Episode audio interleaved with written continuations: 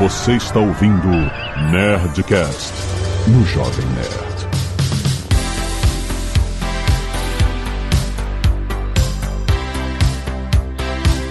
Landa, landa, landa, nerds! Aqui é Alexandre Tony do Jovem Nerd, sem ter o que twittar. Alô pessoal, aqui é o Pepa Silveira. Vamos ver mais uma do Elon Musk. Vamos ver como é que a gente sai nisso. Aqui é o Nicolas Borsoi. Por favor, acabem com o Twitter. Por favor.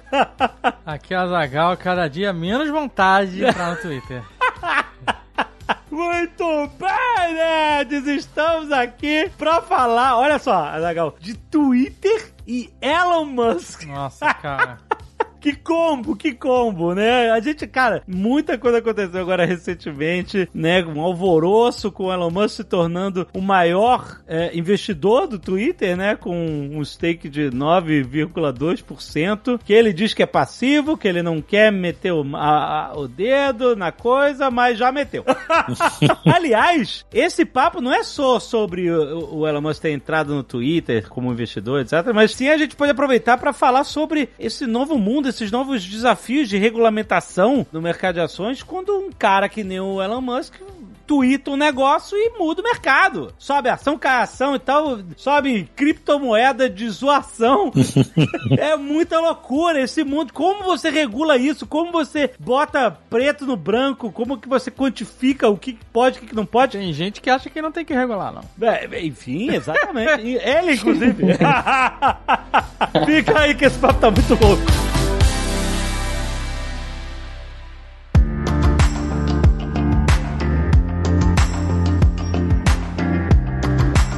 Elon Musk tem agora 73 milhões 486 938 ações do Twitter. Custou mais de 2 bilhões, não é isso? Mais de Por de 2 bilhões. 2,89. Então, mas eu tenho uma pergunta logo de cara aqui, que é Ah. o seguinte: que ele comprou essas ações não foi ontem. Ele comprou Sim. umas duas semanas atrás. Foi no dia 14 de março. Não, na verdade, no dia 14 de março ele alcançou 5% de participação na empresa. Ah, ele Não quer foi ele indo. comprou. Ah, tá, tá, tá, tá, tá. Exato. Tá, exato. Mas tem uma regulação, né, a respeito disso. Quando você compra até 5% de uma empresa, ou mais de 5%, na verdade, né? Quando você compra mais de 5% de uma empresa em ações, você tem que avisar. Você, tem um tem período de tempo para avisar, e certo? tal, é. Isso. A corretora na qual você opera, inclusive, é obrigada a avisar. Mas ele tá comprando essas ações aqui no home broker dele, é isso?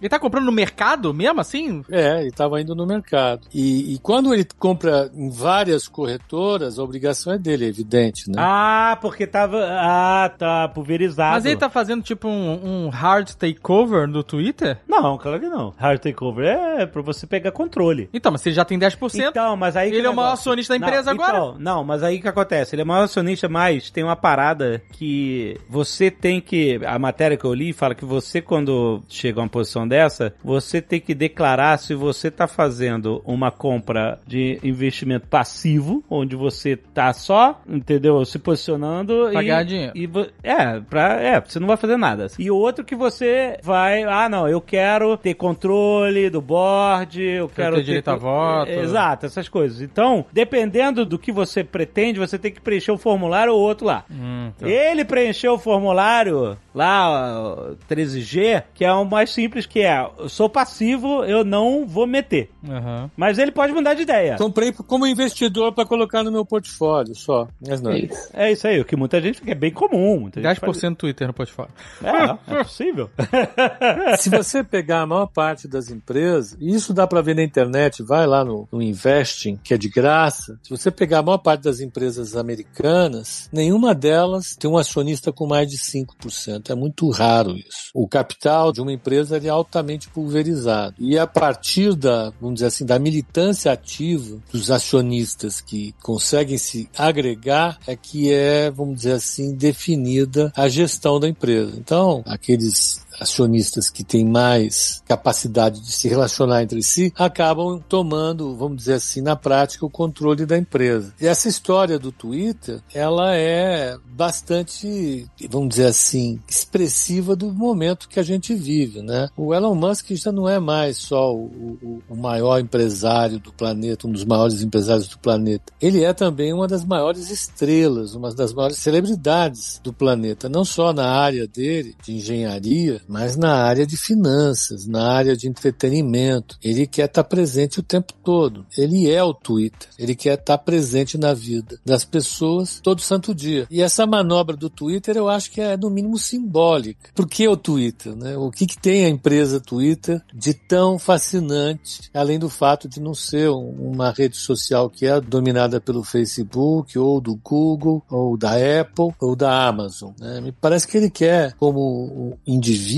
tá presente mesmo na vida de todo mundo. Essa para mim é a coisa mais importante. Ele quer ter um canal só dele para chamar de seu.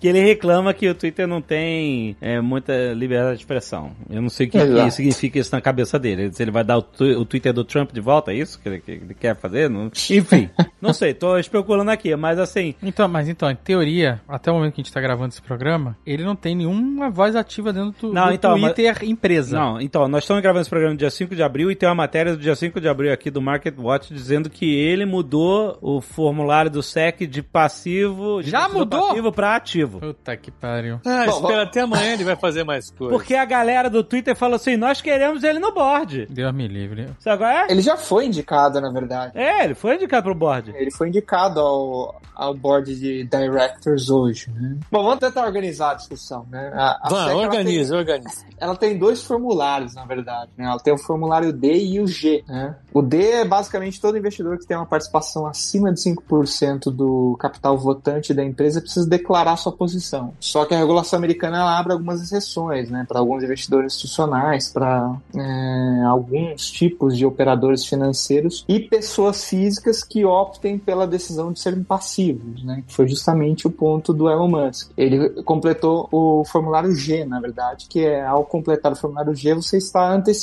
a SEC que você não quer tomar nenhuma decisão ativa né, na, decisão da companhia. Só quais foram as irregularidades, vamos dizer assim, que ele cometeu? Primeiro, se você é pessoa física e quer adotar uma posição passiva, você tem que declarar sua posição de 5% até 10 dias, né, da ultrapassagem né, desse limite. E supostamente ele ultrapassou no dia 14 de março e ele foi declarar a SEC no dia 4 de abril. Então ele já tinha estourado esse prazo regulamentar, mas além disso, se ele adotou essa posição de 5% no dia 14 de março, ele fez uma, uma pesquisa no Twitter sobre liberdade de expressão no fim de março. E ele fez uh, essa pesquisa no Twitter dele sem revelar a posição dele na, uh, na, na, empresa. Né? Então, assim, do ponto de vista SEC, a SEC pode interpretar que nesse sentido ele está adotando uma posição ativa na empresa, uma, é, uma posição de mudança, vamos dizer assim, na regulação de conteúdo né, da empresa. Então, ele teria é, incorrido é, em duas irregularidades, mas tem um adicional, né, que é inclusive um ponto que faz conexão com o que o Pepa falou atrás, que é por que o Twitter? Né? E o Twitter tem um grande diferencial que é os fundadores da empresa não têm nenhum voto especial na, no conselho deliberativo, né? É, então se você pegar tá o Facebook, o Facebook, independente da posição uh, acionária das pessoas, o Mark Zuckerberg, por estatuto da empresa, vai ter um voto uh, diferenciado. No Twitter ele não tem isso. Mesmo que ele não seja CEO? Exato. No Twitter não tem isso, os caras não votam. Assim, o, o, Jack Dorsey não tem nenhum é, ganho com relação a nenhum outro acionista, né? Esse é o grande ponto. Se ele quiser, de fato, definir definir os rumos da empresa, ele vai ter que ir ao mercado comprar o capital votante do Twitter e aí decidir os rumos da empresa. O que é diferente é do Facebook, diferente do Google. Né? É, que é a Golden Share. É, não sei se é exatamente Golden Share, né? Mas aqui se fala muito, né? Principalmente quando você vai se falar de privatização de estatal, né? O que, que seria a Golden Share? Golden Share, só para deixar claro. Seria a hum. possibilidade de um terceiro intervir no rumo da companhia sem ser ah, o acionista majoritário. Então, por exemplo, a Petrobras tem uh, um dispositivo de Golden Share ao governo brasileiro. Ou seja, se o governo brasileiro entender que a Petrobras está tomando atitudes que ponham em risco a segurança energética do país, o governo federal pode utilizar essa cláusula para intervir uh, no processo decisório da empresa. A Eletrobras também tem essa cláusula no processo de privatização. E aí não interessa se é majoritário, minoritário, o cara, não sei quem é um... Exatamente. Não, o voto tem um peso específico. Ele é supor em determinadas cláusulas, se elas ocorrerem, esse voto ele tem mais valor que qualquer outro voto, que é a soma de todos os votos. Ah, então é o poder de- bater o martelo mesmo, é isso? É, Exatamente. Quer dizer, tem mais poder que os outros votos, mas ele também pode ser votado ou não pode ser votado. É, por exemplo, vamos dizer que você tem. Acho a- que depende de como tá estruturado. Supondo assim que esteja dentro das categorias, né, passíveis do, da atuação do Golden Share, acho que não teria possibilidade de intervir na decisão, a não ser que você recorra a uma Suprema Corte, alguma coisa nesse sentido. Então, mas depois de anunciar e tudo, que teve aquele bafafá todo, ele ainda chegou de novo fazendo pesquisa. Ah, vocês querem o botão de editar no Twitter? Já tá, já tá tomando a rédea, mano. É. Então, mas a minha, a minha questão aqui, entre outras, é: no dia 4 de abril saiu a notícia, né? Ah, o Elon Musk tem 9% aí, 10% do Twitter. E aí as ações explodiram nesse dia. Subiram 27% as ações do Twitter. Se ele tivesse vendido todas as ações que ele comprou, ele faturava 25% em uma semana, um mês. Mas é, não deve poder fazer isso. Não sei, é minha pergunta aqui. Isso não é uma puta. Ele não poderia estar fazendo uma puta manipulação de mercado? Em um mês ganhar 25% de, sei lá, quase 3 Ele- bilhões? Ele gosta de fazer isso. É, ele já fez isso, ele já fez isso. Ele já fez. Com certeza iria ter uma investigação, mas a rigor, se ele usou de ordens normais para fazer, não necessariamente vai dar em alguma coisa. Desde que ele comunique sempre o que ele está fazendo. Porque esse atraso de comunicação dele já gera multa, sei Mas lá, a multa pra ele é risória. de, de 100 mil dólares, né? Alguma coisa assim. É troco. Pra ele é nada, É. pra gente é tudo. É, mas tem casos que é o seguinte: quando você adquire uma participação relevante, no estatuto da empresa, normalmente, para você se desfazer dessa participação relevante, você pode estar sujeito a uma oferta pública. Aqui no Brasil, você tem essa regra de oferta pública. O que, que significa isso? Se você vai vender mais do que 5% da empresa, um percentual elevado da empresa de 5%, você não vai vender escondidinho no mercado. Você tem que anunciar e fazer um IPO ao contrário, sabe? Você tem que avisar a todo mundo que você vai vender e você vai ter que fazer praticamente um leilão para isso. Você vai ter que anunciar a data que você vai vender e todo mundo vai poder entrar nesse leilão para comprar de você o que você está vendendo. Isso é importante. É importante ser avisado. É uma OPA, né? uma oferta pública de ações que tem que ser registrada na CVM, lá na SEC. Então você comprar e puxar o mercado, até se você fizer aos poucos, não tem como a CVM reclamar de você. Mas se você for empurrar tudo isso no mercado, você teria que ter feito uma OPA. Aí pode ficar sujeito a qualquer tipo de problema.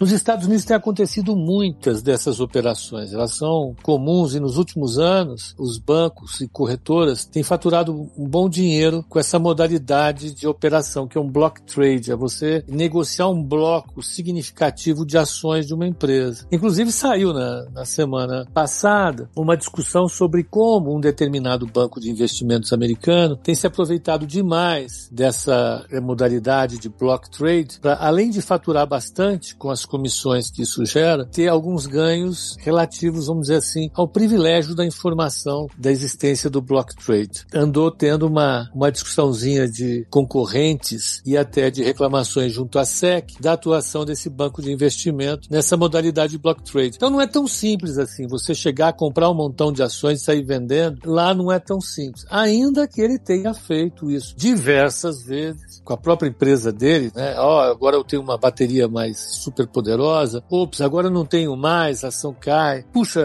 mudei de ideia, tem sim, a ação sobe. É, não. Não, É, e ele faz isso com criptomoeda Ah, a- também, né? Faz, ele fica zoando. Mas aí ninguém, mas aí foda-se, ele pode fazer o que ele quiser com o cripto, não tem ninguém pra regular e pra reclamar no movimento dele. Mas a treta que deu com o SEC um tempo atrás foi quando ele fez aquele tweet falando assim: Eu acho que as ações da Tesla já estão muito caras. Foi. Aí pronto, aí derrubou. Aí depois ele ficou tweetando lá: Ah, se as ações caírem pra 420, eu vou comprar tudo. E vou tirar a Tesla do mercado. Vou voltar a ser. Foi, foi quando derreteu ele fez isso. Aí caiu, então não sei o que. Aí o SEC falou assim: Porra, meu irmão! É. Você tá Ah, louco? putaria isso.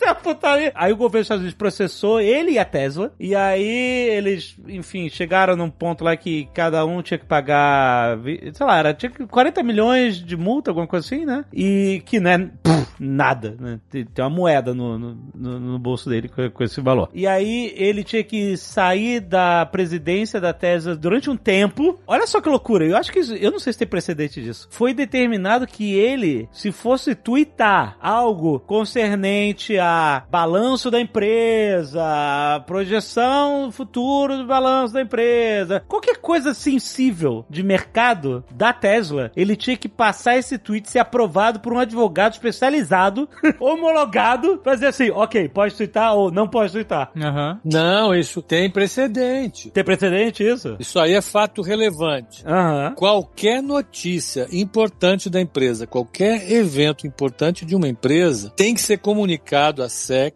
antecipadamente ou imediatamente. Mas no âmbito de notícia, né? Eu pergunto assim, de o cara twittar, porque, porque a pessoa. Uma notícia é uma coisa que você manda Então, pra mas você, olha só, quando a gente foi adquirido pelo Magalu, eles consideraram um fato relevante. Sim, o Magalu. não, é, é, e ele é. comunicou, ele fez o comunicado Tinha que no início, comunicado. antes do início do pregão. Exato. Né? Seguindo as regras lá do, do- da CVM. Exatamente. Tanto que a gente fez o programa, fez o Nerd Office, e tinha só duas pessoas envolvidas na edição do programa. Exato, que É, era um segredo, não podia E- saber. Exato. E essas duas pessoas estavam com o NDA assinado. Exato. É, justamente porque essa informação é, é, não poderia ser divulgada em qualquer meio antes de ser divulgada. Isso, porque a gente tinha que assinar o contrato e divulgar. É Exato, isso. exato. Isso é, isso é a regra, né? Nicolas, coisa importante, hein, cara? Não, Meu eu- Deus eu- do céu. O cara, pra fazer um podcast, tem que fazer NDA. É. Eu quero chegar um dia que essa putz. Hein, Nicolas? Vamos chegar a uma exigência dessa? Eu quero um NDA. Mas eu vou te dizer, nesse dia, o nosso celular não parou, né? Tipo assim, um milhão de pessoas mandando mensagem. tá? A primeira pessoa que mandou mensagem está aqui nesse podcast. Nicolas, Nicolas. Não, não, Pepa foi o primeiro, porque quando saiu no mercado a notícia, Foi no broadcast. antes de ser filtrado e passar para, né, para os veículos de comunicação gerado e tal, a notícia chegou primeiro no Pepa e ele foi o primeiro a mandar mensagem. Putz, foi legal, né? Foi legal, foi um dia louco. É muito legal. O, o importante é o seguinte: nesses eventos todos, eu acho, para organizar um pouco, como fala o, o, o Nicolas, como se nós três fôssemos desorganizados e ele organizado, né? É, é legal isso.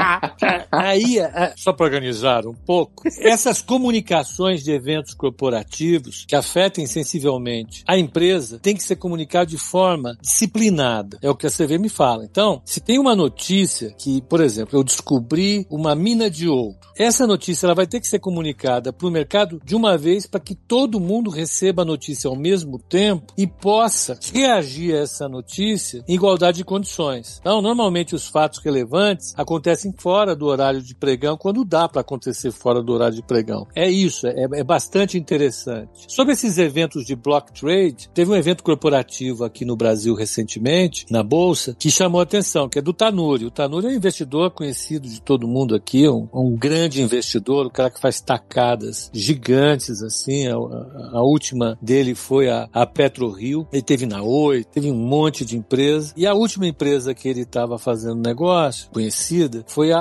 Alias, que é uma empresa de diagnósticos, de exames. É, A empresa tinha capital aberto, negociado na bolsa. Ele combinou com os fundadores da empresa de comprar a participação deles. Para depois ele teria planos de expansão do negócio. E o papel estava ali ao redor de 15 reais, etc e tal. E ele combinou de comprar essas, essa participação deles é, a 20 reais, percebe? Então, esses caras, eu não tenho os números exatos aqui agora, acho que não faz mais nem sentido. Esses acionistas teriam lá uns 30% de participação residual ainda. Ele compraria esses 30% a 20 reais e ficaria com um total de mais de 50% da empresa, tomando o controle da empresa. E a partir daí ele ia fazer a gestão que ele bem entendesse. E algumas pessoas ficaram sabendo, até compraram as ações, a ação foi subindo, etc e tal. Só que nesse caso ele teria que fazer uma OPA, uma oferta pública de ações, anunciar ao mercado que iria fazer uma compra significativa de ações e quem quisesse entrar, entrasse nesse leilão que faria. Ele colocaria o leilão aos 20 reais que ele pagaria para esses acionistas que detinham 30% e compraria de quem quisesse vender para eles até um preço melhor. Digamos, é, se alguém tivesse 2% e quisesse vender a 19, venderia num preço melhor do que 20. Venderia melhor. E essa OPA não aconteceu. Por quê? Porque eles utilizaram uma estratégia bastante interessante, para dizer o mínimo.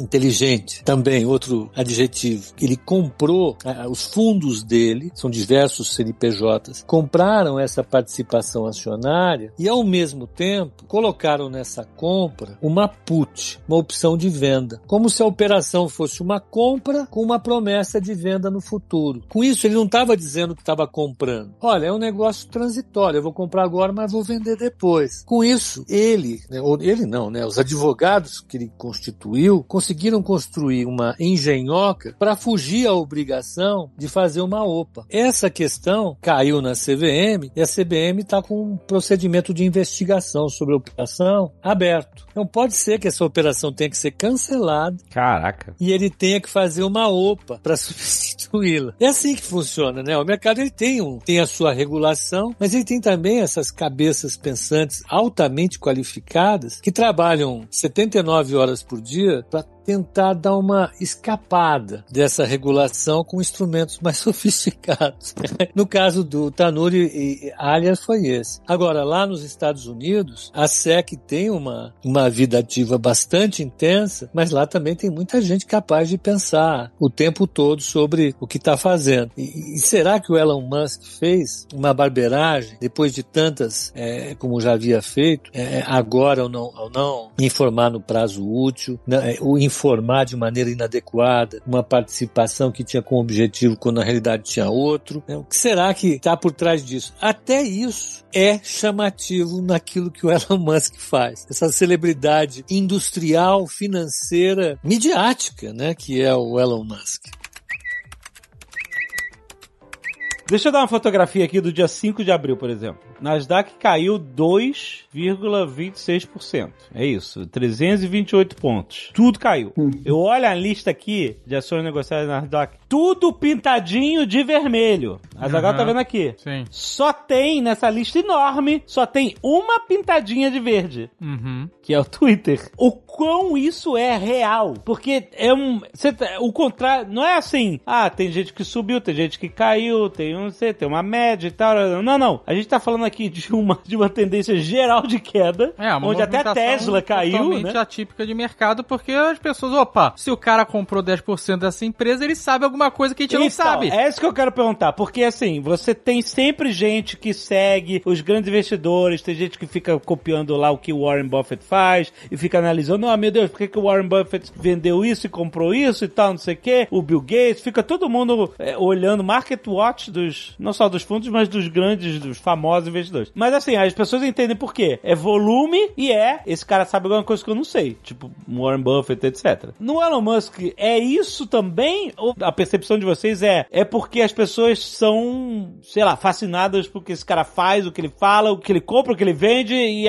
existe mais mi- coisas midiáticas do que de investidor na figura dele no, no mercado? Assim, dá para sistematizar com duas coisas. Eu pensaria depois o Nicolas pode achar outras muito mais interessantes. Os preços do mercado refletem as informações que estão disponíveis nesse momento. Se você agrega uma informação nova, essa informação ela pode fazer com que os preços mudem. né? O que, que os preços são? Os preços são hoje o reflexo daquilo que a gente espera que a empresa seja de hoje até 30 anos para frente. Tudo que afeta a vida da empresa lá para frente, a gente vai trazer para o presente descontado a uma taxa de juros. Então, se as informações a respeito da empresa lá na frente mudam, o valor da empresa muda. Se eu acredito que o petróleo vai perder valor nos próximos 10 anos, porque foi descoberta uma nova fonte de energia que é muito mais barata e é possível de ser introduzida na indústria em 5 anos, o petróleo desabe e, portanto, eu vou vender tudo quanto é ação de petroleira no mundo.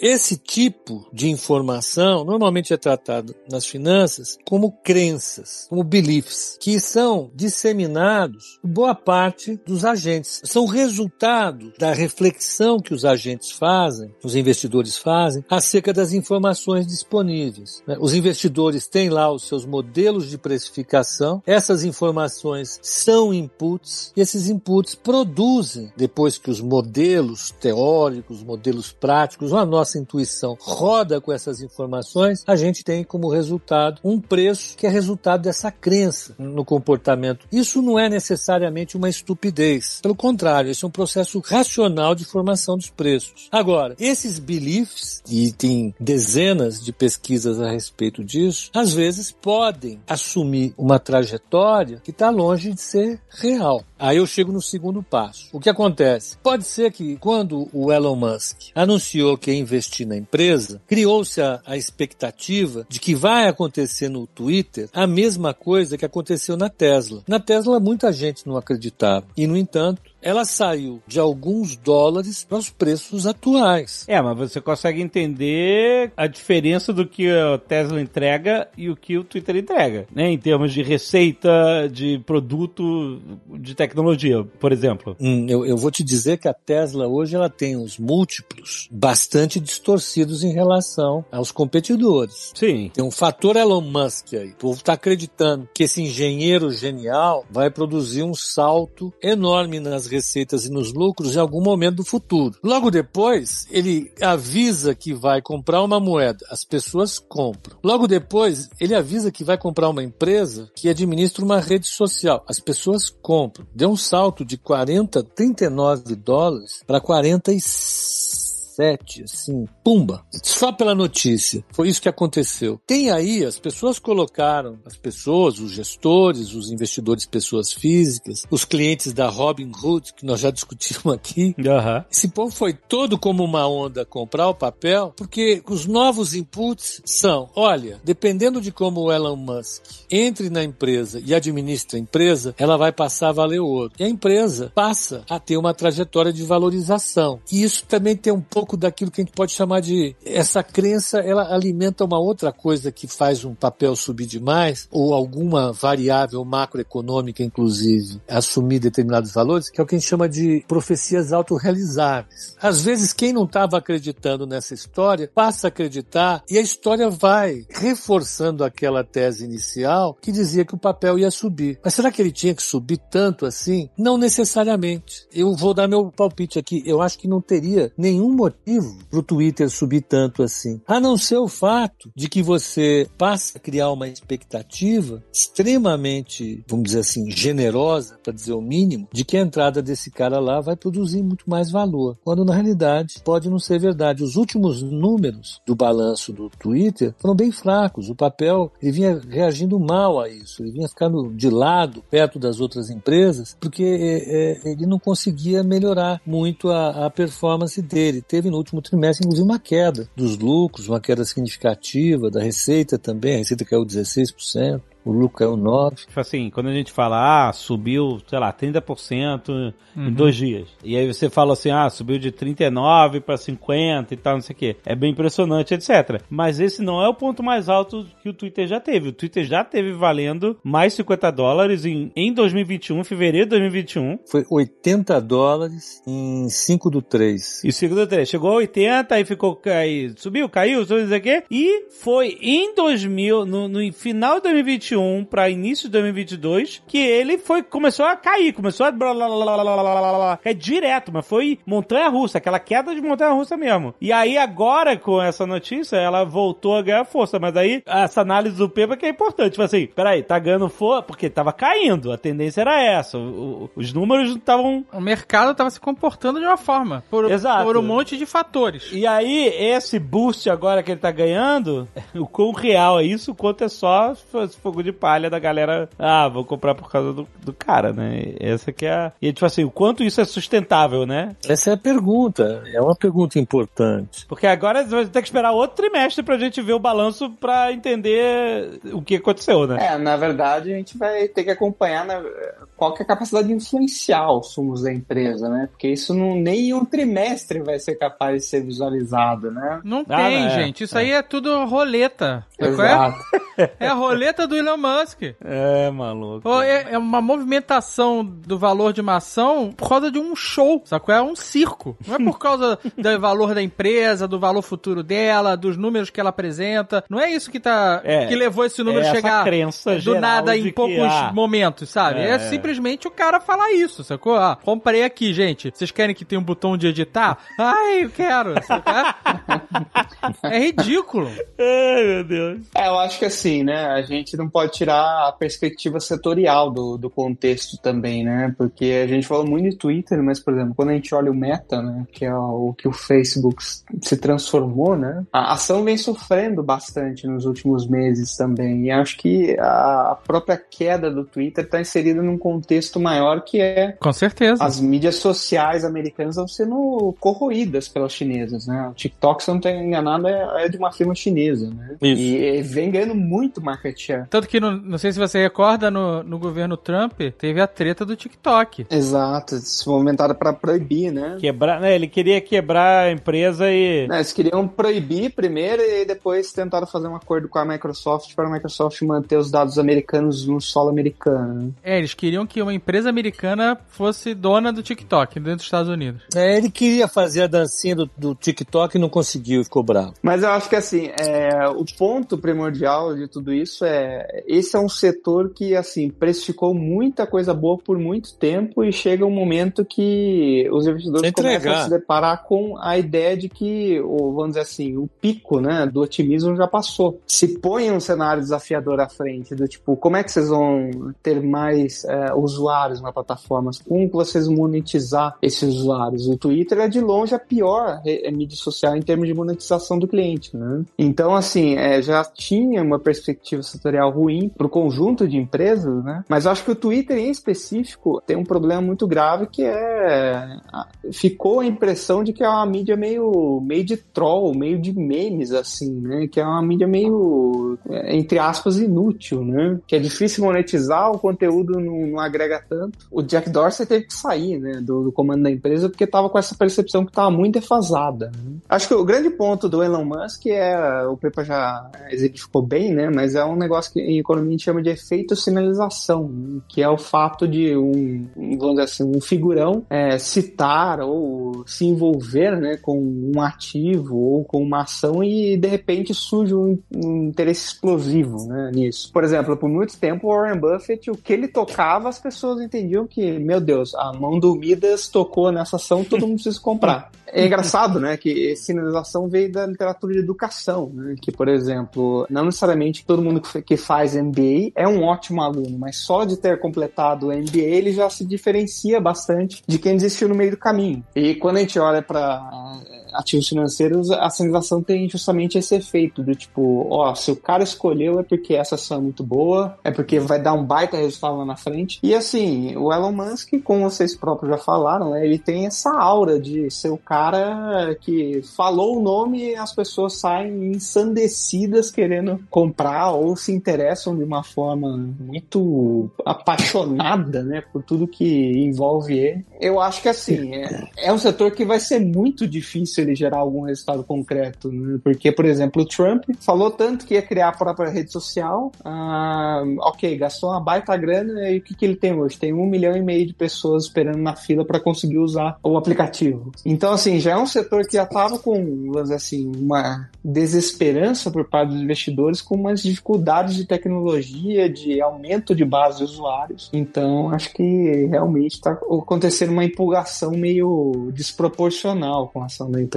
A empresa hoje ela está com uma relação preço-lucro de 138 anos. Mas se você pegar o valor que a empresa vale hoje no mercado e dividir pelo lucro anual dela, isso dá 138. Equivale, ó, se eu comprar uma ação agora com o lucro que ela produz por ano, eu vou demorar 138 anos para recuperar o que eu gastei na ação. Só com distribuição de, de dividendos, é isso? Precisa distribuir 100% do lucro. Olhando o ano passado, olhando a previsão de lucro para frente, essa relação cai pela metade, quase pela metade. Vai para 73 anos. O que isso mostra? O mercado espera que nos próximos anos ela tenha um crescimento dos lucros extremamente favorável e aumente a rentabilidade para o investidor e, portanto, diminua o tempo em que esse investidor demora para recuperar o seu investimento. é um índice ainda muito alto. Normalmente, uma empresa fica com um índice desse alto cinco, seis anos, porque os investidores estão esperando a ação, a empresa, colocar em operação todas as potencialidades dela. Como foi o caso da Apple, como foi o caso da Microsoft, como foi o caso de toda a empresa. A empresa passa uns 10 anos maturando o negócio, ganhando mercados, aprendendo sobre o mercado, aprendendo sobre a sua tecnologia, e aí ela tem um boom do lucro. E aí essa relação preço-lucro cai. Eu acho interessante que a paciência dos investidores agora está submetida a uma prova muito forte. Essa relação preço-lucro ela podia ficar alta porque o juro estava muito baixo, sabe? Então, tudo bem, eu vou demorar 140 anos para ter meu retorno aqui na estação do Twitter, mas se eu colocar numa Treasury, um título do Tesouro americano, eu vou demorar 150 anos. Vai ser uma porcaria também. Eu deixo aqui. A manutenção da taxa de juro baixa e a manutenção da crença que a taxa de juro ia permanecer baixa sustentaram essas promessas do setor de tecnologia. Agora isso está sendo modificado. Tem um outro evento também que aconteceu com o Facebook, que prejudicou ainda mais o Facebook nessa competição com o TikTok. Qual era? O Facebook vende uma inteligência de marketing para quem está comprando campanhas de marketing nas redes sociais do Facebook, que é a monetização dessas empresas. Com a introdução da política de restrição da Apple à utilização de apps, ou seja, hoje qualquer aplicativo que você baixa num, num dispositivo Apple, o Apple pergunta para você: você quer compartilhar suas informações com esse aplicativo? Você escolhe sim ou não. Não, não, você escolhe não.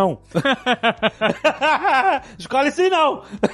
Só não. Não, não, Aí, não, não. Como muita gente tem colocado não, e com uma participação relevante dos aplicativos é Apple, uma parte significativa da receita de marketing do Facebook caiu. É porque o modelo de negócio deles, né, o modelo que era um anúncio com target muito específico, eles, cons- eles perderam muito dessas informações. Uhum. Perderam. E quem se manteve bem nesse mesmo segmento foi o Google, que tem outras ferramentas que disponibiliza para os seus anunciantes e que compensa um pouco essa trajetória mais conservadora da Apple, que eu considero até bem-vinda. Mas o fato é que o Twitter, ele se ressentiu disso também. Quem é analista do setor de growth em tech vive tentando convencer os seus gestores, os seus clientes, que olha, aposte nesse setor, aposte nesse setor. O ano que vem vai dar certo. Não se, não se esqueça da Apple, não se esqueça da Amazon, calma com o Facebook, calma com o Twitter. À medida que o tempo vai passando e agora que a taxa de juros subiu, fica mais difícil que essa promessa seja cumprida de maneira satisfatória para quem investe. E isso tem cansado o mercado. Tanto é que a Nasdaq caiu fortemente esse ano, ela caiu mais do que o S&P, caiu mais do que o Dow, justamente porque essas empresas de tecnologia, como o Nicolas falou, passaram a ser objeto de um escrutínio um pouco mais apertado por parte dos investidores. Já não dá mais para esperar tanto tempo. A hora de entregar resultado. Então, só para resumir essa história toda, o Elon Musk veio como uma coisa que fez esse movimento de Twitter que estava acontecendo ser interrompido. Agora, eu duvido muito que isso vá caminhar. Espero que esteja errado e que Twitter pareça com uma nova mágica. E a gente está sempre sujeito a novas mágicas, mas, sinceramente, eu, eu sou um pouco cético em relação a isso nesse momento.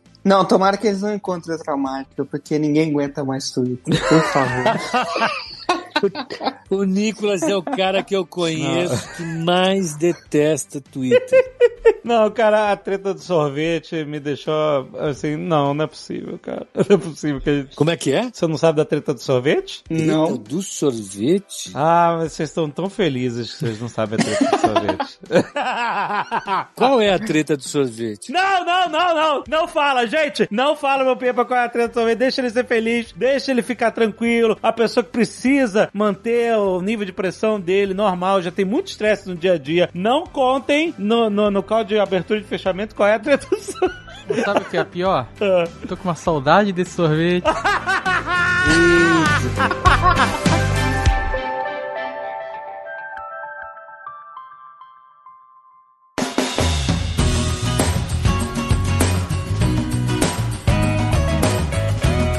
Só, gente, Nova Futura tá com novidade. Tô falando do acesso através do portal e do app aplicativo Nova Futura para você investir em Super Strike Coin de uma maneira bem simples e segura. Preste atenção, esse recurso possibilita o usuário aplicar seu capital, além de acompanhar o status da compra, o resgate de investimentos. A aquisição de um produto financeiro Nova Futura é realizada a partir de uma transferência bancária para conta criada no cadastro do app ou do portal. Você já sabe, né? Qualquer dúvida é só entrar em contato com a equipe de atendimento da Nova Futura através do chat online da Nova Futura acessando novafutura.com.br, muito fácil. Entra aí, abre a sua conta na Futura de graça, não paga nada para abrir conta e você já pode baixar o app e começar a investir diretamente no seu celular, muito bom. Tem link aí na descrição, vai lá!